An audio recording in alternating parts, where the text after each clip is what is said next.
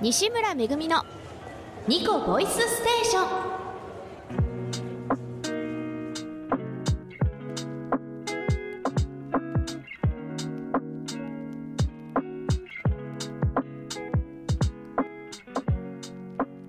改めましてこんばんは。パーソナリティの西村めぐみです。ニコボイスステーションは固定観念にとらわれず自由に時に不自由を感じながらも生き生きと自分の人生を生きる。そんな大人たちの声から人生哲学を探求していく番組です。この番組はお一人の方を2週に分けて掘り下げご紹介していきます。今回のゲストは川崎市民活動センター職員瞳雅子さんです。瞳雅子さんのお仕事である市民活動センターとは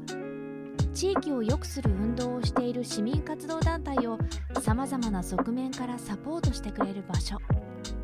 例えば打ち合わせ場所の提供印刷機裁断機などの提供セミナー交流イベント助成金など支援の内容は多岐にわたります。自分が動くことで団体の支援になり地域の役に立つ。そのつながりが増えていくのがやりがいだと語る瞳雅子さん。瞳さんは現在川崎の市民活動センターで職員をされていますが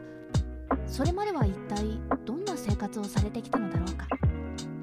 どんなことを感じながら生きてきたのだろうか。学校出てから3年ぐらい OL だったんですよ。一般事務ですね。でまあねあのバブルの前ではあったけど、まあ、あの日本も景気がまあまあ良かったかなっていう時だったのですごくのんびりとなんていうか OL 修行をさせてもらったっていうか。まだその時ってパソコンとかなくてさ。え？うんないない。ワープロも会社に何台とかっていう感じで。しかもあのこういう風にキーボードじゃなくて一文字ずつ探すようなタイプすごいあのなんか大きな大きななんていうの？なんか机みたいな感じ？机が全部機械みたいな感じのワープロだったのよね。へ嘘みたいでしょ？であのパソコンもさなんかオフコンとか言ってたのかな？なんかすっごいあの幅の広い横に穴が開いた紙がズンズン出てくるような感じ。え横に穴が開いた紙？横にほら横に穴が開いててそこルーズリーフみたいにさそこにこうなんかこう歯車が出てこう送送られて。なるほど。ガリガリガリガリって。回してそんなので大きな紙にデータが打たれていくって私だからあの会計の勉強したことなかったんだけど配属されたのが経理で。で分かんないなりにもなんとなく縦横計算したりするのがなんとなく楽しくってずっとやってたんですけど、うん、そうだからパソコンもないしワープロもそんな感じで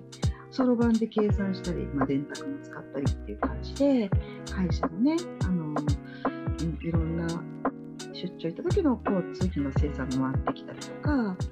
えー原材料買ったののまだねだからこれがこう会社のここの辺のものを担ってるんだっていうのが分かりかけたところでやめちゃったんだけど、でもあのすごい社会経験としてはまあ一通りねやってもらって楽しかったし、まあ、泣いたこともあるし、うん、あ開いたんですか？泣いたよ、まあ、泣くでしょ大体最初どうだろあのやっぱりなんかね理不尽なことってねないかね、うん、自分が悪くないのに謝るとかね。うん そう、ジムって言っても、だから最初のうちは配属決まるまでは、人事課に席があって、まあ、あの受付だったり、電話の交換だったりっていうのをやったり、うん、なんかいろいろと、会社の中の人とかそういうのを覚えるみたいなことをやったりして、うん、なんか、あのすごい難しいことを任されるのかなと思ってたけど、ちょっとね、スカッとした、なんか、ああれっていう感じはあったんだけど、うんうんでも、うん、あの、与えられたことをすごい一生懸命、すごいちょっとしたことなんだけど、全力でやってたね。今から考えると。バブルの時代って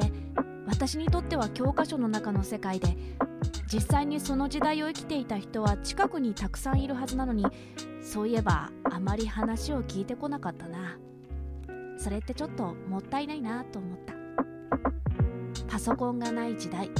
ワープロも少なくてなんかでっかい机みたいな機械ってどんなだろう。ひとみさんの勤めていた会社以外のお話も機会があったらぜひ聞いてみたいななんて思って楽しかったな。それでも一生懸命目の前の仕事に向かっていたこと。時に理不尽なことで怒られたりして泣いちゃったりしてたことがあること。なんだか私も懐かしくなってしまった。誰もが通る道なのかしら。これからの若人たちよ。頑張れ。なんてね。ひとみさんは学生時代卒業後就職されていた会社を寿退社ししばらくは家庭のことに専念していたそう。では一体何がきっかけでひとみさんはもう一度お仕事をされようと思ったのだろうか？一番最初はあのーなんかやりたいなと思ってたんだけどまずなんかやっぱりなんていうかなずっと家にいたからなんか習い事でもいいからちょっと外に出たかったね。それで習い事始めたんですけど月に2回ぐらいでそれがねあのー日本語教授法っていうやつだったんですけど。なぜ？日本語教授法。日本語を外国人に外国語としての日本語を教えるっていうやつだったんですよ。うん、そそれをやり始めて何かやりたいなと思ってその日本語学校の先生とかって考えたんだけど、地元にねあの市民館で日本語学級ができるって聞いて地域にいる外国人とお話ししながらちょっと生活に必要な日本語とかについてとかね。あと学校とか保育園から来たお便りについて話したりとかね。なんかそういう身近なところでのサポートみたいのができるっていうことでそれでやり始めたのがずっと今の仕事につながってるんですけどそこでねあのいろいろと地域の人とも知り合いになったしその前も例えば町内会とかっていうので地域のつながりはあったんだけど、うん、ボランティア活動っていうのが初めてででいろいろとそこでも学んででそこで、まあ、ボランティアっていうだけじゃなくてそのボランティアの中でも勉強してまたもうちょっとステップアップしていこうっていうところで呼んだ講師が今勤めてるところの理事長なんですけどね。本当にだから段階的に社会に出てったって感じかな。ちょっと外に出たかった。軽やかに話してくれるひとみさんの声に私はなんだか笑ってしまった。ひとみさんは仕事を探しに外に出たのではなく自分にできることを探していたらそれが仕事になっていたんだな。いや無意識にそれを仕事にしていったのかもしれない。は現在川崎に在住している。私のひとみさんとの出会いも川崎市内での演劇活動の一つだった。私がお世話になっている社会人劇団川崎シアターカンパニーは現在ひとみさんが代表を務めその名の通り川崎を中心に演劇活動を行っている。お仕事でも川崎演劇活動も川崎みなぎる川崎愛。一体その川崎愛はどこから来るのだろうか？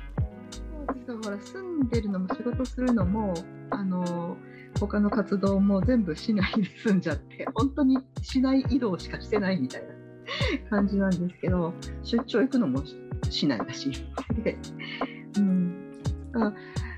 うんどういうとこでその地元愛っていうのはうどいつの間にかなと思うんだけどやっぱり知り合いが増えてなんていうかねこう情報交換したりして人も好きになるしその例えばお店を紹介してもらったらそのお店が好きになって地域が好きになってとかいろんなことをやってる人を知ってこんな人が住んでるんだとかこんな取り組みがあるんだっていうことでもしだからその他の町でそういうこと知ったらそっちの町も好きになるかもしれないけど私の場合はもう住んでるところと仕事と一緒だからぐんぐん深くなっていったのかなと思うなまだまだね知らないところはいっぱいあるんですよ川崎も広いからね。えっと、なんかだと、そうだね、私のことを知ってくれてる人も増えてくると、なんかこう、一つやったことが何かに影響を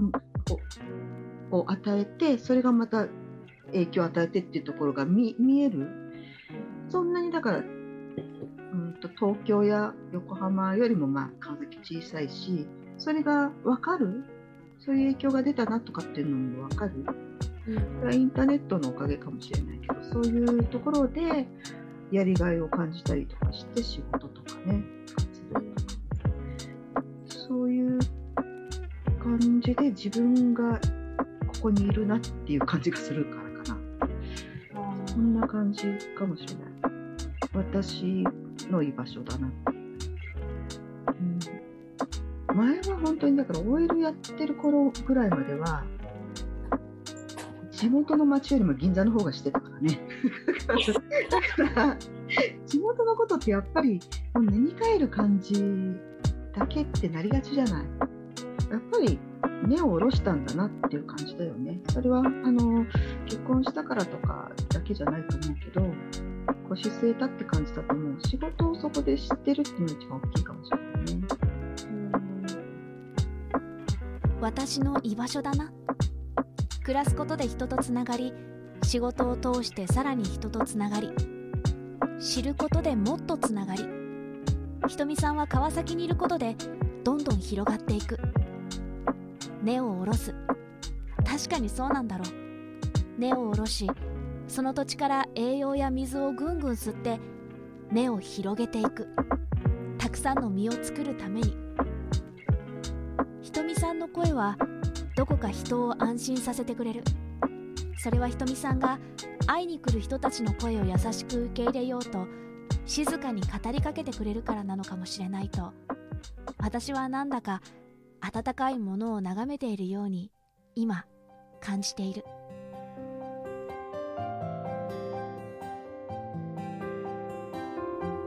ニコボイスステーション。お楽しみいただけましたか？川崎市民活動センター職員ひとみまさこさん。ひとみまさこさんは現在ツイッター、フェイスブックで活動を更新されています。そしてひとみさんが代表を務める川崎シアターカンパニーもまたツイッター、フェイスブックホームページで活動更新を行っています。気になった方はぜひチェックしてみてくださいね。番組へのお便りもお待ちしております。詳しくはラジオフチューズのホームページへアクセスしてみてください。ツイッターでもメッセージをお待ちしております。ハッシュタグニコボイステーションでつぶやいていただきますとチェックいたします。どうぞよろしくお願いいたします。次週のゲストは引き続き川崎市民活動センター職員ひとみまさこさん。お楽しみに。それでは今夜はこの辺で。パーソナリティは西村めぐみでした。バイバイ。